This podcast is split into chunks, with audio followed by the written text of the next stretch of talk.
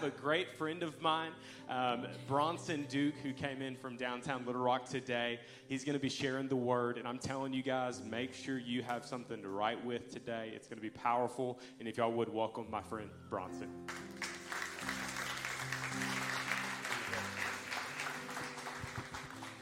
Good morning. How is everyone? Y'all doing well? Hogs won yesterday. Got a bold, bold guy down here wearing a Mississippi State shirt. All right. Uh, uh, Bronson, uh, like Seth said, I, I, my wife and I, we get to, to pastor uh, the church in downtown Little Rock. We planted that church five years ago and uh, it's a blast. We, we love it. Uh, we, have got a super diverse church down there. Uh, I remember the first time I, I, was preaching and people started standing up. I'd never seen anything like that and started yelling back at me. So if, if you do get a little rowdy, I can handle it. Okay, I'll probably feel more at home uh, if, if that happens. But uh, we're honored to be here. We, we love your pastors, uh, Seth and Kendra and the whole team. Seth is the real deal. Um, in, in, the word, it says that a good shepherd uh, leads with the staff and the rod. And the staff is for the children, and the rod is for the enemies. And th- this guy knows how to do battle and prayer. Uh, he knows how to lead well and lead his family well. And so I just love you, Seth. want to honor you and uh, Kendra, and thank you for, for inviting us in. Uh, you know, I, am going to kind of kick us off into the book of Acts. Um, y'all, y'all, are going to be studying this a bit this semester, and so we're going to look at Acts chapter 1. Um, but interesting, one of the most interesting parts of the Bible is the story of Philip when he teleports. Y'all know that story? It, it's one of the craziest things in the whole scripture. He teleports down and like evangelizes to an Ethiopian eunuch. And uh, last night, Seth witnessed me teleporting uh, into the 1990s. I, I forgot. So I, I, went to take him from where we were staying to drop him off at his house, and uh, I forgot my cell phone. And so, like, I got out of the house and I had to navigate. You know, I don't know my way around Fayetteville at all. Uh, and so I immediately got lost. I, like, went to an empty cop car, like, knocked on the window, like, trying to find somebody to tell me how to get back. And then I, I, I considered stopping a car on the road, like, flashing my brights and stopping them. I was in a minivan, so I'm like, I'm probably not that threatening, uh, you know. Um, but eventually, I, I found my way back by the grace of God to Seth's neighborhood. And uh, Seth did not answer the door he, he was asleep. And so I was knocking on the door. I'm like, I don't want to ring the doorbell and like wake his kids and his whole family up. So Andrew lives directly across the street. And so I went over and I saw his TV was on. And so I kind of knock on the door and it goes really quiet in there and I, I, knock again and it, and it goes quiet. And he doesn't come out. So like i go back to seth's and finally ring his doorbell wake his entire family up like get him out. And we look across the street and andrew comes outside like a man on a mission. Like he's looking around the house like holding holding his, his holster aside you know? Uh, and so what, what i didn't know is like while i was knocking on the door they were getting armed okay? Uh, and, and I, I, I, didn't know why. I leaned over to look at his ring doorbell to see if maybe they'd recognize me, but this is what they saw. I was putting off some serious Ted Bundy vibes. And uh, he got some weapons. And so he, he, he was ready. Uh, anyway, this is my family. Go to the, go to the next slide. Uh, that, that's my wife, Callie. Uh, she is my best friend.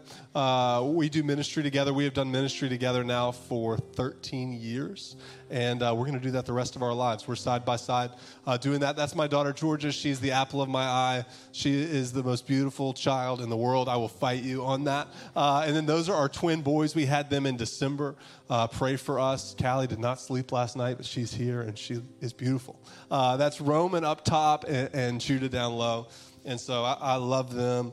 And uh, yeah, I'm glad to be here with you this morning. Y'all glad to be in church? Good. Um, okay, I'm here to bridge the gap. Last week, if you missed it, Pastor Seth taught on the Great Commission out of Matthew chapter 28, and he talked about the call of Christ is for us to first be disciples. Another word for that, Dallas Willard says that we're called to be apprentices to Jesus. Can everybody say apprentices? Okay, so if you want to be a great woodworker, what do you do? You apprentice under a master carpenter. If you want to be a great electrician, you apprentice under a master electrician. If you want to be a great leather worker, you apprentice under Seth Tomboli, okay? Uh, but if you want to be a great human being, you apprentice under the master Jesus. The one who designed us and who breathed life into us. And this is the call of Christ is for us to be apprentices and then go out and raise up and teach others to do the same. And so the, the book of Acts is the story of the people of God walking in the call of God. Luke is the author. He wrote another book. Do y'all know what it's called? Yes, we got some Bible scholars in the room. Uh, the Gospel of Luke is how Jesus lived, his ministry, his story. The book of Acts is how the early church lived as a response. It was written to a guy named Theophilus. Y'all say Theophilus? Theophilus. Uh, although this is certainly a name and a person, the adjective at the root in the Greek means loved by God. Don't you love that? The book of Acts is written to those loved by God. The first part of the book of Acts is the honeymoon period for a new spirit filled community of God, which ends abruptly with opposition and persecution from the Jewish authorities. Then it expands with evangelism through the conversion of Saul, now called Paul, and moves to a worldwide ministry to the Gentiles. Who are the Gentiles? That be us, right? Uh, the message of the book of Acts is that God has filled his people with his spirit for his mission of redemption and renewal to go out into every corner of the earth. In this book, we, receive, we will see revival, healing, works of power, hypocrisy, unspeakable loss, but at the same time, unstoppable hope. What we'll eventually see is, is total transformation of the world as people knew it.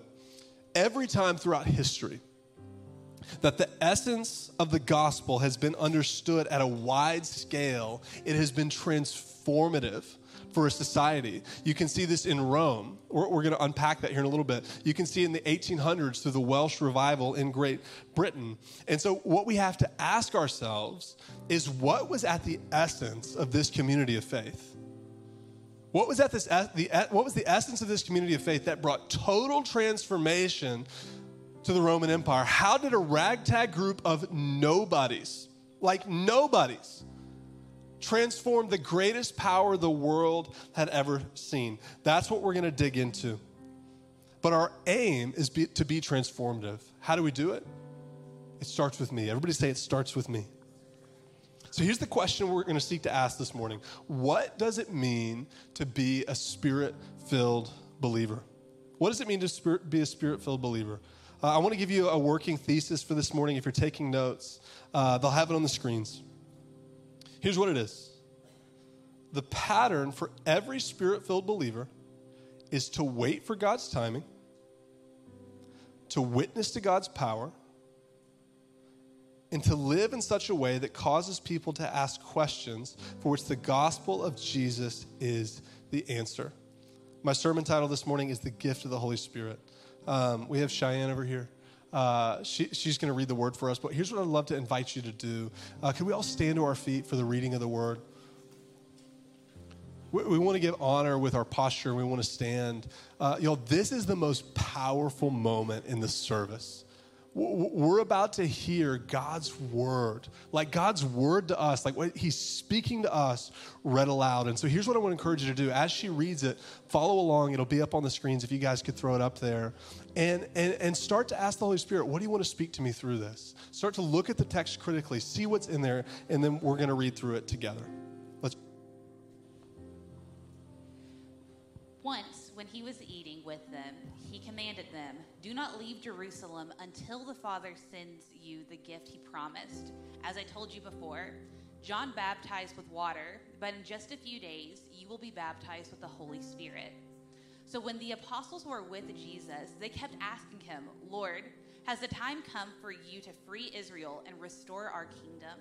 He replied, The Father alone has the authority to set those dates and times, and they are not for you to know but you will receive the power, or you will receive power when the Holy Spirit comes upon you.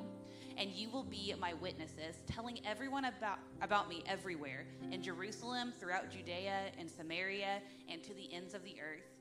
After saying this, he was taken up into a cloud while they were watching, and they could no longer see him. As they strained to see him rising into heaven, two white robed men suddenly stood among them. Men of Galilee, they said. Why are you standing here staring into heaven? Jesus has been taken from you into heaven, but someday he will return from heaven in the same way you saw him go.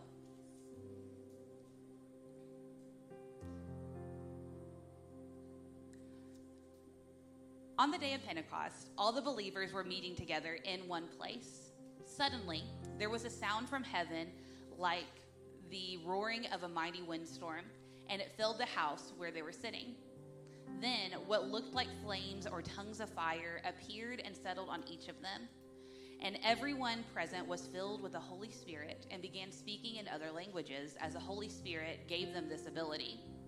At that time, there were devout Jews from every nation living in Jerusalem. When they heard the loud noise, everyone came running, and they were bewildered to hear their own languages being spoken by the believers. They were completely amazed. How can this be? They exclaimed. These people are all from Galilee, and yet we hear them speaking in our own native languages. Here, we are Parthians, Medes, Elamites, people from Mesopotamia, Judea, Cappadocia, Pontus, and the province of Asia, Phrygia, Pamphylia, Egypt, and the areas of Libya around Cyrene, visitors from Rome, both Jews and converts to Judaism, Cretans and Arabs. And we are and we all hear these people speaking in our own languages about the wonderful things God has done. They stood there amazed and perplexed. What can this mean? They asked each other but others in the crowd ridiculed them, saying, They're just drunk, that's all. And this is the word of the Lord. Thanks be to God. Let's pray. God, we thank you for your word. God, we thank you that it's written to us to instruct us to live well. God, we ask that you would speak to us. God, we just honor you. You're the creator of all things. God, we thank you for sending us Jesus. God, we thank you that he lived a life we could never live. Jesus, we just honor you in this place. And Holy Spirit, we thank you that you were sent to empower us and lead us into all truth. We love you, God. It's in your name we pray. Everybody said, Amen. You can be seated. So, this summer, thank you, Andrew. See you, man. See you in about 20 minutes. uh, this summer, my wife and I, we went and traveled. Has anybody ever been to Charleston, South Carolina? It is like one of the most beautiful places in the country, okay? So I'm from Augusta, Georgia. I'm a Georgia Bulldog. I'm sorry. Uh, I, I, know.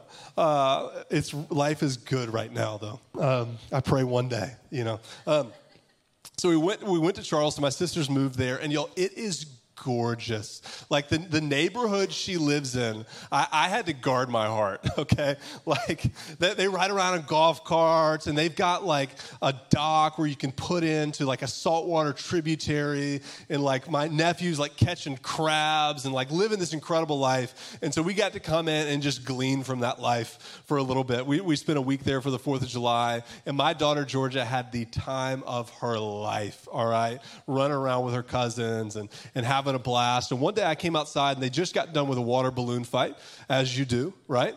And uh, I, I, caught Georgia. She, she, she was apparently thirsty. And instead of drinking the Capri Sun, that we'd left out for her, she was lapping water out of the bird bath like a dog. and I came over, she's three. I'm like, baby girl, like we, we, we've got water, all right? We've got Capri Sun. Come over and drink this. And she's like, okay, daddy. Comes over. I kid you not, 30 minutes later, I go inside. I find Georgia in the bathroom with a medicine cup that she's using as a sh- shot glass, and she is drinking toilet water. Okay? like, baby girl is a survivor, but we got to work on her standards. And I promise you guys, we provide water. There was four feet away on the counter was her water cup. Yo, we, we laugh at this, but don't we do the same thing? Like, we, we have what we need available, but we go to other sources to get what we think we need. We go to horoscopes to learn about our futures. We go to the Enneagram to learn about our identities. And step on some toes this morning. We go to Instagram influencers to learn about the good life. We settle often for influence and popularity when God has offered us spiritual power. The, the question we have to ask ourselves is why do we do this? I, I believe, at least for my life, maybe you can relate, it's because God's timing just does not make sense to me, right? Or it doesn't happen in the time that I want things to. Confession, I, I struggle to wait for an overnight package to be delivered. You know what I'm saying? Like uh, some of these delivery services, you can follow the truck. I, I will go out and find that truck and I'll act like there's medical, medical supplies in the package to get. I'm just confessing. Don't judge me. but I, I, am a psychopath when it comes to tracking packages. Sometimes they'll say, like, could not deliver, right? And I'm like, oh, I was standing by the door. I will go find you the next street over. I, I cannot wait. I am shameless. I hate waiting. And almost all of us do. Amen? Isn't it wild that the first thing Christ told the disciples to do was wait with no timeline, right? He just says, wait, this would have driven me crazy. Look at this Acts 1, verse 4. On one occasion, while he was eating with them, he gave them this command Do not leave Jerusalem, but wait for the gift my father promised, which you've heard me speak about. So, so here's the question we have to answer Why did they have to wait? I'll answer that question with another question. How did a group of 120 marginalized people living under Roman occupation come to become the dominant people group within 200 years? Let's look at the failures of the disciples to like outline this miracle a little bit more. Matthew 20 Jesus just got done teaching about how the servant is the greatest among us, right? If you, if you want to be the greatest, become the least. And two of the disciples go to their mother and say, Can you go to Jesus and ask him if in the new kingdom, in his kingdom, we can sit on his right and his left? You know, this is like having your mommy go to your boss and ask for a raise, right? It's pathetic. Next, Peter, right? Peter's Peter's failures are many, right? He cuts a dude's ear off. Jesus is like, What are you doing? And then he tells him, Hey, dude, you're going to deny me three times. And then he does it, right? He was a coward. These men went from fumbling all over themselves, totally missing it, to leading with authority and power and carrying a message and a movement that we are still a part of today. So the question we have to ask is what changed in them? They received power. True power, like the world had never seen, the power of the Holy Spirit. And it totally transformed them. Peter went from being full of pride to being shockingly humble. John went from being a son of thunder to authoring some of the most profound teachings on living a life of love that have ever been written. They preached with real authority and humility. They healed the sick and pioneered the greatest movement the world has ever seen the church of Jesus that we are still a part of today. What we're going to see here in Acts is a prayerful, prayerful people patiently waiting for the power of God. So let's jump into it. Point number one, if you're taking notes, we receive power. Can you all say power? When we wait for God's timing. Acts 1, verse 4, second half of it. He commanded this do not leave Jerusalem, but wait for the gift my father promised. The mark of a true believer is someone who can prayerfully wait while still trusting in God's timing. The mark of a true believer is someone who can prayerfully wait while still trusting that God is working. Here's the truth spiritual, com- spiritual power comes when we patiently wait for God's timing. I- I've got an illustration for this, if you guys could throw this up. Who knows what this is? Yell it out. It's a yield sign. People in Little Rock apparently don't understand how, how this works. And so I, am going to explain it to you guys, although I, I know you've got it. Uh, a, a yield sign is there so that when you're coming up to it, you wait and watch what the other person is doing and you base your movements based on them and you come in behind them. Yo, God has called us to wait, but he's, he's called us to do it by yielding and watching to see how He's working. Jesus was telling them they had to wait, they had to yield to God's timing. Do you want to know the, the, the secret strategy, business people? The secret strategy to the greatest movement the world has ever seen. It was prayer. They prayed. They waited. It's patient prayer, unhurried, and trusting God. Look at the temptation of Jesus in Luke 4. If, if you're not familiar, what's happening here is Jesus is led into the desert, into a desolate place by the Holy Spirit to pray, fast, and be in solitude. No food, no water, just prayer, and think about that. No food or water for half a month, just prayer and solitude. And the Bible says, and Jesus was hungry. Isn't that like the greatest understatement in the Bible? Then the devil came to tempt Jesus. I, have always read this. I wonder if you have too. Like the devil came in when Jesus was weak, right?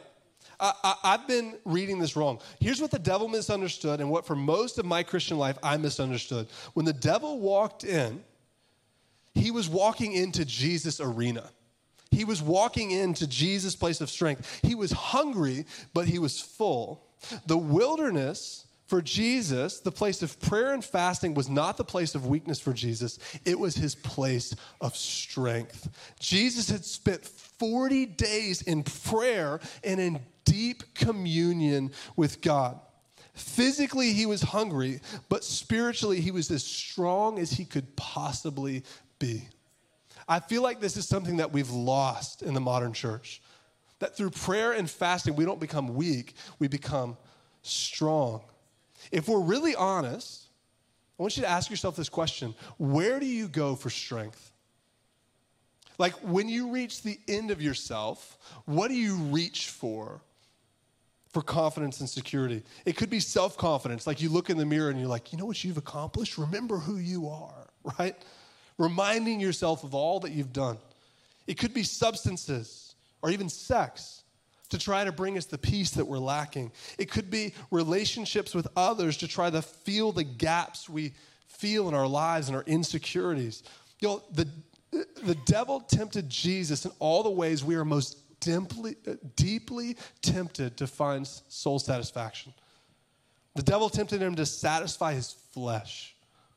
Turn these stones into bread and eat. Jesus said, I am sustained by God's word. When I'm at the end of myself, I don't go to food, I go to God. He tempted him to satisfy his ego. The devil said, Worship me, and I'll give you all the kingdoms of the world. Jesus said, I will not compromise and give up my allegiance for success. I worship the Lord God alone, no matter the timeline tempted him to satisfy his insecurities. Throw yourself from the temple so people will know you are God's son. Jesus said, I won't put the Lord God to the test to prove to me what he's already promised me. Yo, how could he live like this? And how can we? He cultivated a deep life of prayer and patient yielding to his Father. Yo, listen, we are all tempted to shortcut God's timing, especially when tragedy strikes. What are you waiting for? And how well are you waiting? Could be for healing, like you have a physical issue. Could be for direction and purpose. Could be for strength to suffer well through a trial. Could be for a friend or family member to be saved, or freedom from a struggle or a stronghold. We can all relate to that. How do we have hope and wait when everything seems hopeless. We have to remember what God has already done and trust that He will keep His promises. So when you are waiting, remember. When you are waiting, remember. Remember what God has done in your life and the lives of others, the testimonies in the Word, and trust in Him. Do not trust in yourself. You will fail yourself 10 times out of 10 times. Don't trust in substances, they cannot satisfy you. And in fact, in the long run, they will rob you of the very peace that you're searching for. Don't trust in others, they cannot sustain you. Trust in the Lord God. Christ faced down all of these temptations. And let's look at what happened when he did. Luke 4, verse 13 and 14. Luke 4, verse 13 and 14. When the devil had finished all this tempting, he left him until an opportune time. And look what it says after he'd finished the temptation, Jesus returned to Galilee in what? In the power of the Spirit. And the news about him spread throughout the whole countryside. When Christ was emptied of himself, He was filled with the power of the Spirit. Listen to me. God meets us in the waiting. I've found, speaking to Christians in the room, that the times that I am not walking in God's power, it's because I'm full of myself, right? God's humbled me in a number of ways. Anybody testify to that? You've had God humble you? Um, when, when, I moved to Arkansas in 2009, I'd been a worship pastor at a church up in Columbus, Ohio. And uh, I got a job as the master of the custodial arts, all right? Or the janitor at our, our Greater Little Rock campus. And I'm telling you guys, I was the worst maintenance guy slash janitor the church has ever seen and maybe the world has ever seen. There are still scars on that building from the things that I tried to do to it to fix it. I'm telling like there are holes I drilled in the concrete that will just never be the same. Uh, and every week I had to auto scrub this 5,000 square foot building and all the polished surfaces, and the entire building is polished surfaces, kind of like what you're looking at. And so that's what I spent like at least one full day of my week doing was just auto scrubbing, like cutting the grass, you know, auto scrubbing this building.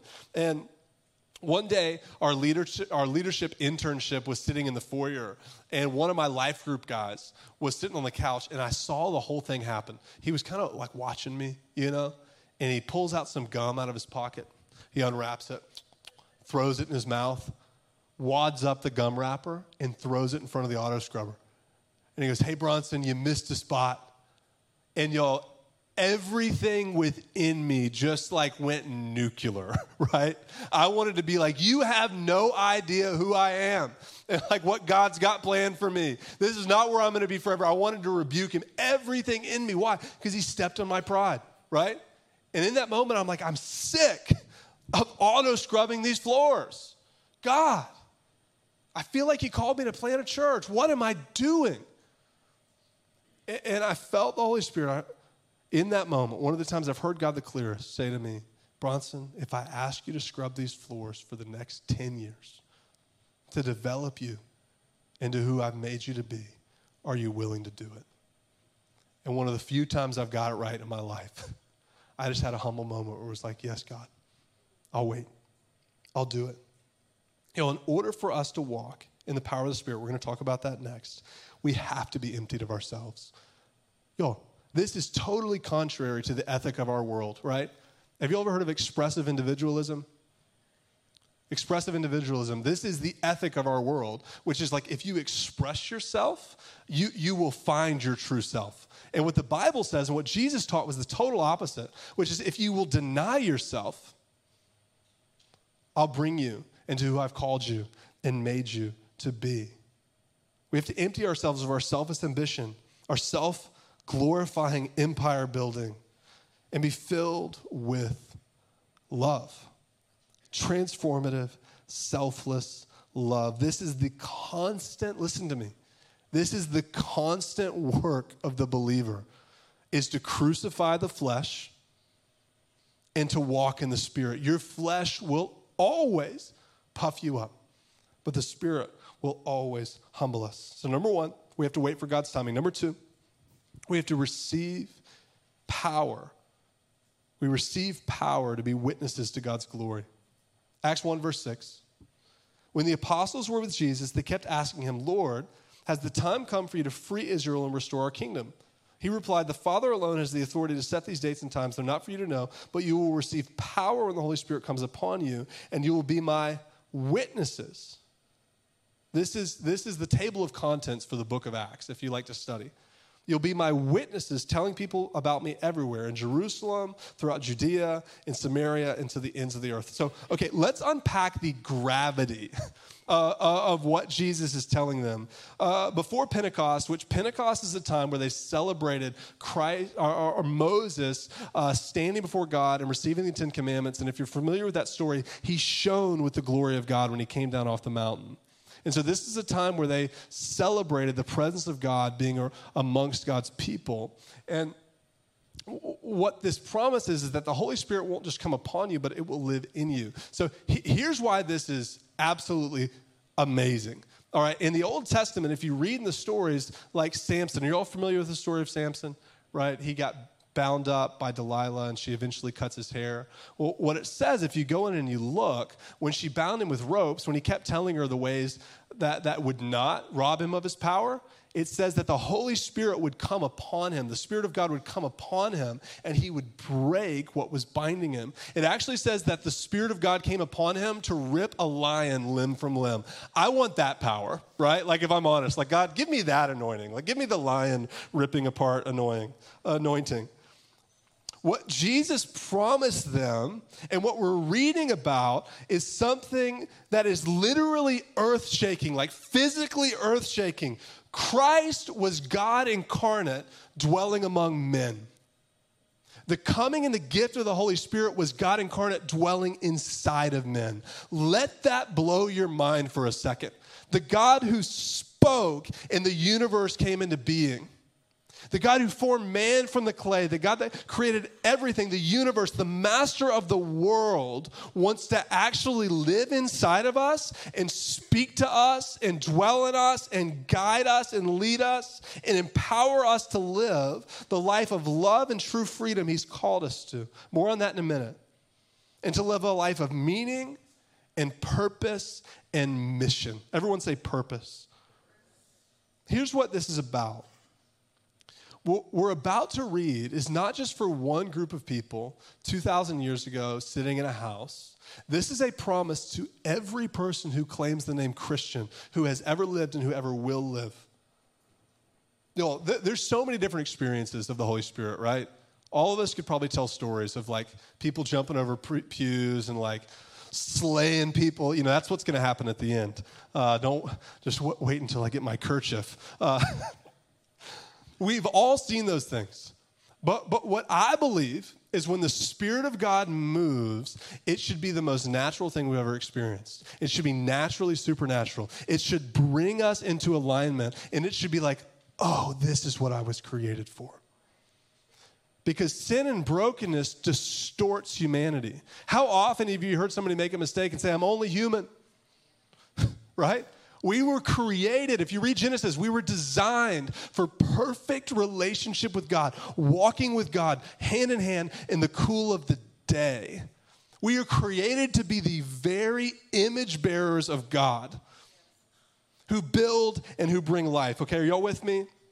Romans 8, verse 9 says, If anyone does not have the Spirit of Christ, they do not belong to Christ.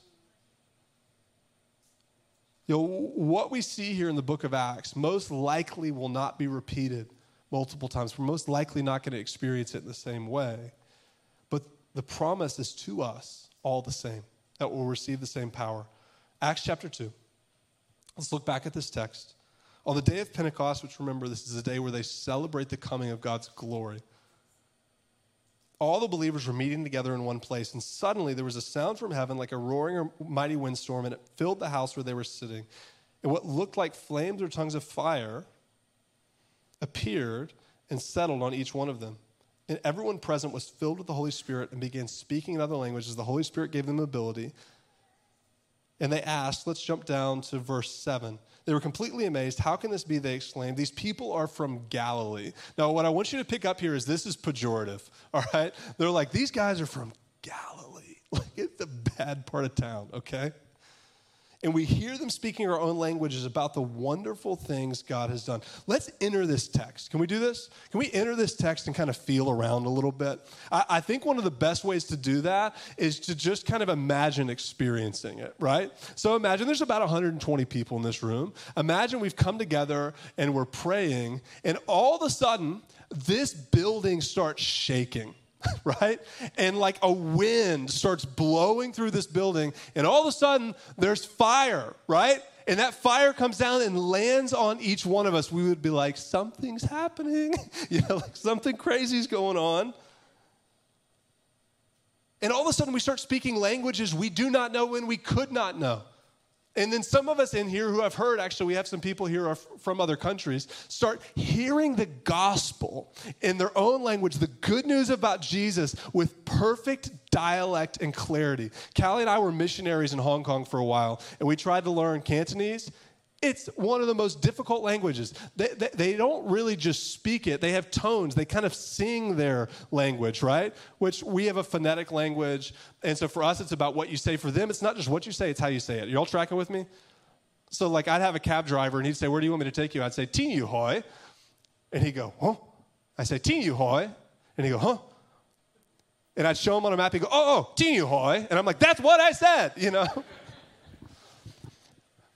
The, the Galileans notoriously had a dialect that was a swallowed sound. Okay? And because of this very specific regional dialect they had, it made it almost impossible for them to speak other languages with clarity. They massively struggled with this. Everyone knew this. Yo, the first miracle I want you to notice this. The first miracle of the power of the Holy Spirit to empower believers was to empower people to do something they could never do on their own for the glory of God and for the spreading of the gospel. You'll listen, the same spirit that rested on them rests on us. And so, what can we logically deduce from that? If that is true, God has called you and you and you to walk in things, even the Mississippi State fan down here. he didn't even laugh. to do things that we could never do on our own and in our own strength. God has said, I will supernaturally empower you to do things you could never do. What had happened is, y'all, the Jewish diaspora, so like when they were exiled, if you're familiar with the exiles, Jewish people were shipped all over the known world and they learned other languages, they learned other cultures, and they would come back to Jerusalem one time a year, a few times a year for festivals and Pentecost. All these people came in here and they learned the good news of Jesus from this group of people. Y'all, God will use each of us as individuals to do things that will change our lives and the lives of the people around us if we will yield to God and we will trust Him and we will let Him work through us. Y'all, listen to me. The people, the person that you know that is the furthest from God, I want you to think about that person. Like, you've wondered, like, are they the devil himself or maybe the Antichrist, right? Maybe. Like, like this person is vile and has hurt you, has maybe traumatized you. What if I told you that the Holy Spirit may well empower you to reach that person, to tell that person about Jesus' love, and that that person might become regenerated and find new life and have a relationship with God and be transformed? Yo, God is totally capable of empowering us to do that and reach other people if we will pray, we will wait, and if we're willing to walk in the greatest power that the world has ever seen the power to love. Yo, listen, it is probably not going to be through your incredible gospel presentation, although I'm sure you've got your Romans Road ready, right? I can almost guarantee you it's going to be about the way that you show up when nobody else does. It's going to be about the way that you turn the other cheek when they've hurt you and you love them anyway. It's going to be about the way that you forgive the absolutely unforgivable and the way you sacrifice for people.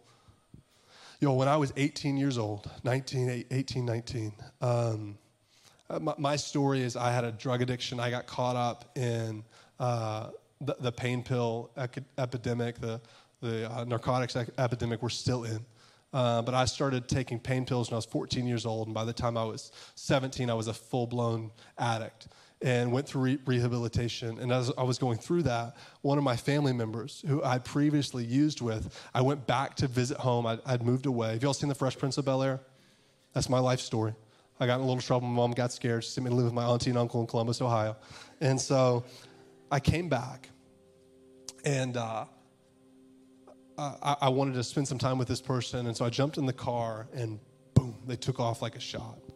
And I could tell they were not in their right mind. They were still using. And this person drove me about 20 minutes out of town into the middle of nowhere and pulled out a Colt 1911 out, out of his hoodie and he stuck it in my face.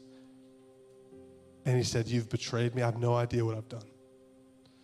And he says, If you ever do it, I'll kill you. And he says, And if you ever tell anybody about this, I know where your mother lives, I'll kill her too. Yo, this, like, this was someone that I trusted, um, that was supposed to take care of me and nurture me. And, and I was like just shattered, like emotionally, um, just talk about numb. And I was afraid to tell anybody, so I carried it on my own for about a month. And finally, I broke down and I told my aunt and uncle, and I went to therapy. Praise Jesus for therapy. I had an incredible Christian counselor help me walk through that. But during that process, I relapsed, um, stole some pain pills, and got caught and uh, was totally exposed. And by God's grace, in that process, I got radically delivered from drug addiction. I was sitting with my best friend. And I said to him, I said, I'm an addict. I'm always going to be an addict. This is something I'm going to struggle with for the rest of my life. And he looked me in my eyes. He says, You are a son and a child of God who's loved by God. That is not who you are. It's something you struggle with. And y'all, it was a moment where I could like hear, when we sing, like, hear the chains hit the ground, like I had one of those moments. It's incredible. And the first thing the next day when I went into prayer that I started feeling the Holy Spirit lead me to do was to forgive this person who'd hurt me and to reconcile with them. So I went to my pastors and my leaders and I said, I feel like God's asking me to do this. Will you pray with me? And about a month later, I traveled back down to Augusta, Georgia. My sister set it up.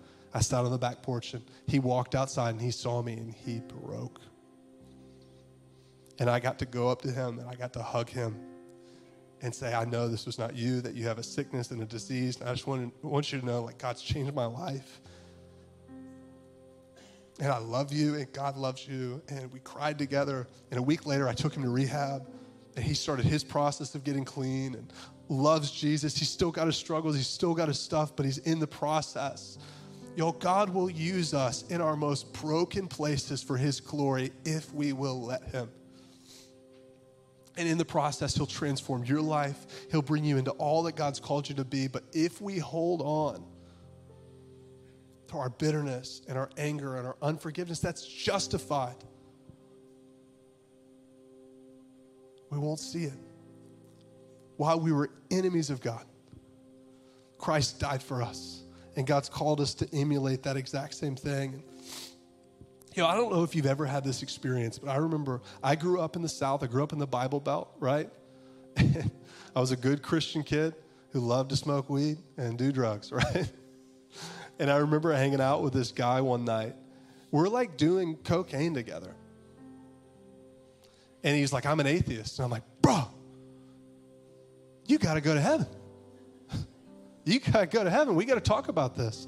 But there was nothing in my life that was submitted to Jesus. So I went through my own process of, of getting clean. I remember the night that I got saved, I received the gift of the Holy Spirit. And I woke up that next morning, and y'all, there was ice water in my veins. There was steel in my veins. Did I still have issues? Did I still have stuff I was battling? Yes, but I wasn't battling it alone. And there was a spiritual power that I had never experienced before.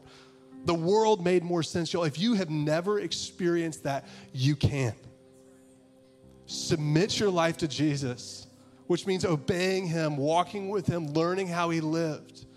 And he will he promises he will fill you with the Holy Spirit and you will become all that God intended for you to be.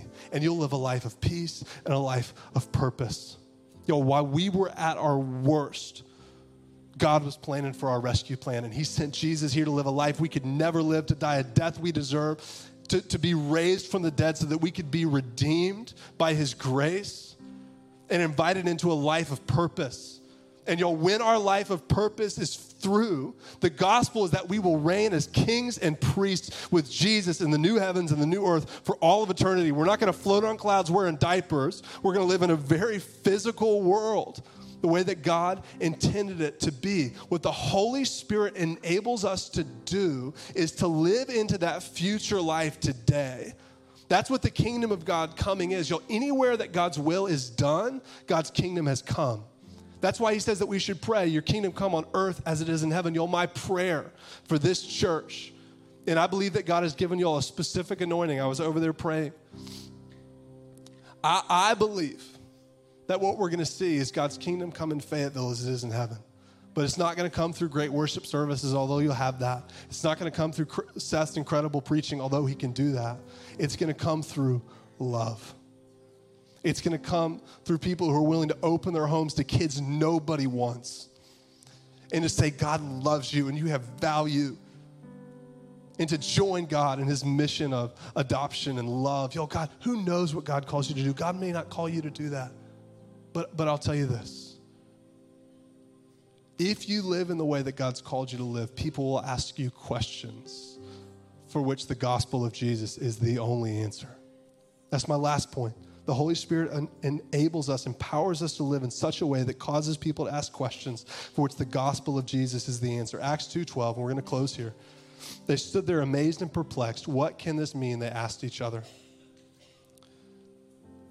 The Spirit empowers us to live this life through salvation but secondly, through transformation, you'll listen to me, you can do it. The, the, the, gospel is not just the minimum requirement to get into heaven. That's what I bought into. I got my get out of hell free card, right? It is that. But the gospel is the power of God to transform your life today. So, my question for you is where do you need to be transformed? I'm going to, I'm going to read a quote to you and then we're going to pray. John Stott says this. Listen, I, I, just have a real sense that somebody in here ha- has given up on some area of your life. Like you believe you're never going to beat it, you're never going to be able to change. Look what John Stott says. He says, Can human nature be changed? Is it possible to make a sour person sweet, a proud person humble, or a selfish person unselfish? The Bible declares emphatically that these miracles, these miracles can take place. It's part of the glory of the gospel. Christ offers to change not only our standing before God, but our very nature. This tremendous inward change is the work of the Holy Spirit. Have you received? This is the most important question I'm going to ask you. Have you received that tremendous inward change? And if you haven't, you can today. We're not going to conjure it, it's not going to be some special, crazy thing. We're just going to simply ask that the Holy Spirit would come. I've got two questions for you as we close. Is there anything that God's been highlighting for you as we've been going through this? The Holy Spirit. You may be a spirit filled believer but you're, you're not willing to wait and you're rushing things. Second, maybe are, are you not walking in the power of God? And third, are, are you living your life in such a way that causes people to ask questions for which the gospel is the answer? So, two questions What's God speaking to you? And if He's speaking to you, what are you going to do about it? Let's pray. I would love to invite you to do this. Just hold your hands out in front of you if you're comfortable. Uh, this is just the international posture of receiving. And we're just going to pray and ask that the Holy Spirit would come. And, and here in a second, I believe that some of you in here, you're going to be filled with the Spirit for the first time. You're going to wake up tomorrow changed and different and walk into the power of the Spirit. So let's, let's pray. Come, Holy Spirit.